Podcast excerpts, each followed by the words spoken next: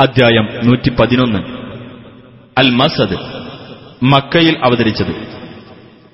മസദ് എന്നാൽ ഈത്തപ്പന നാര് എന്നാണ് അർത്ഥം അഞ്ചാം സൂക്തത്തിൽ ഈത്തപ്പന നാര് കൊണ്ടുള്ള കയറിനെപ്പറ്റി പരാമർശിച്ചതാണ് ഈ പേരിന് നിദാനം.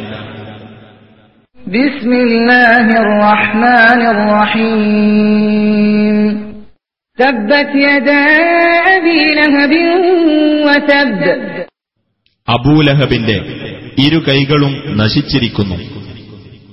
അവൻ നാശമടയുകയും ചെയ്തിരിക്കുന്നു.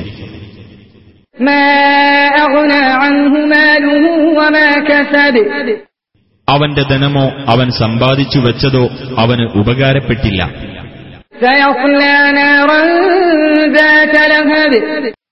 തീജ്വാലകളുള്ള നരകാഗ്നിയിൽ അവൻ പ്രവേശിക്കുന്നതാണ്.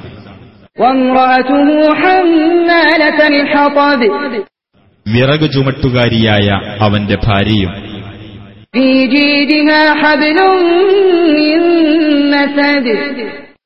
അവളുടെ കഴുത്തിൽ ഈന്തപ്പന നാരുകൊണ്ടുള്ള ഒരു കയറുണ്ടായിരിക്കും.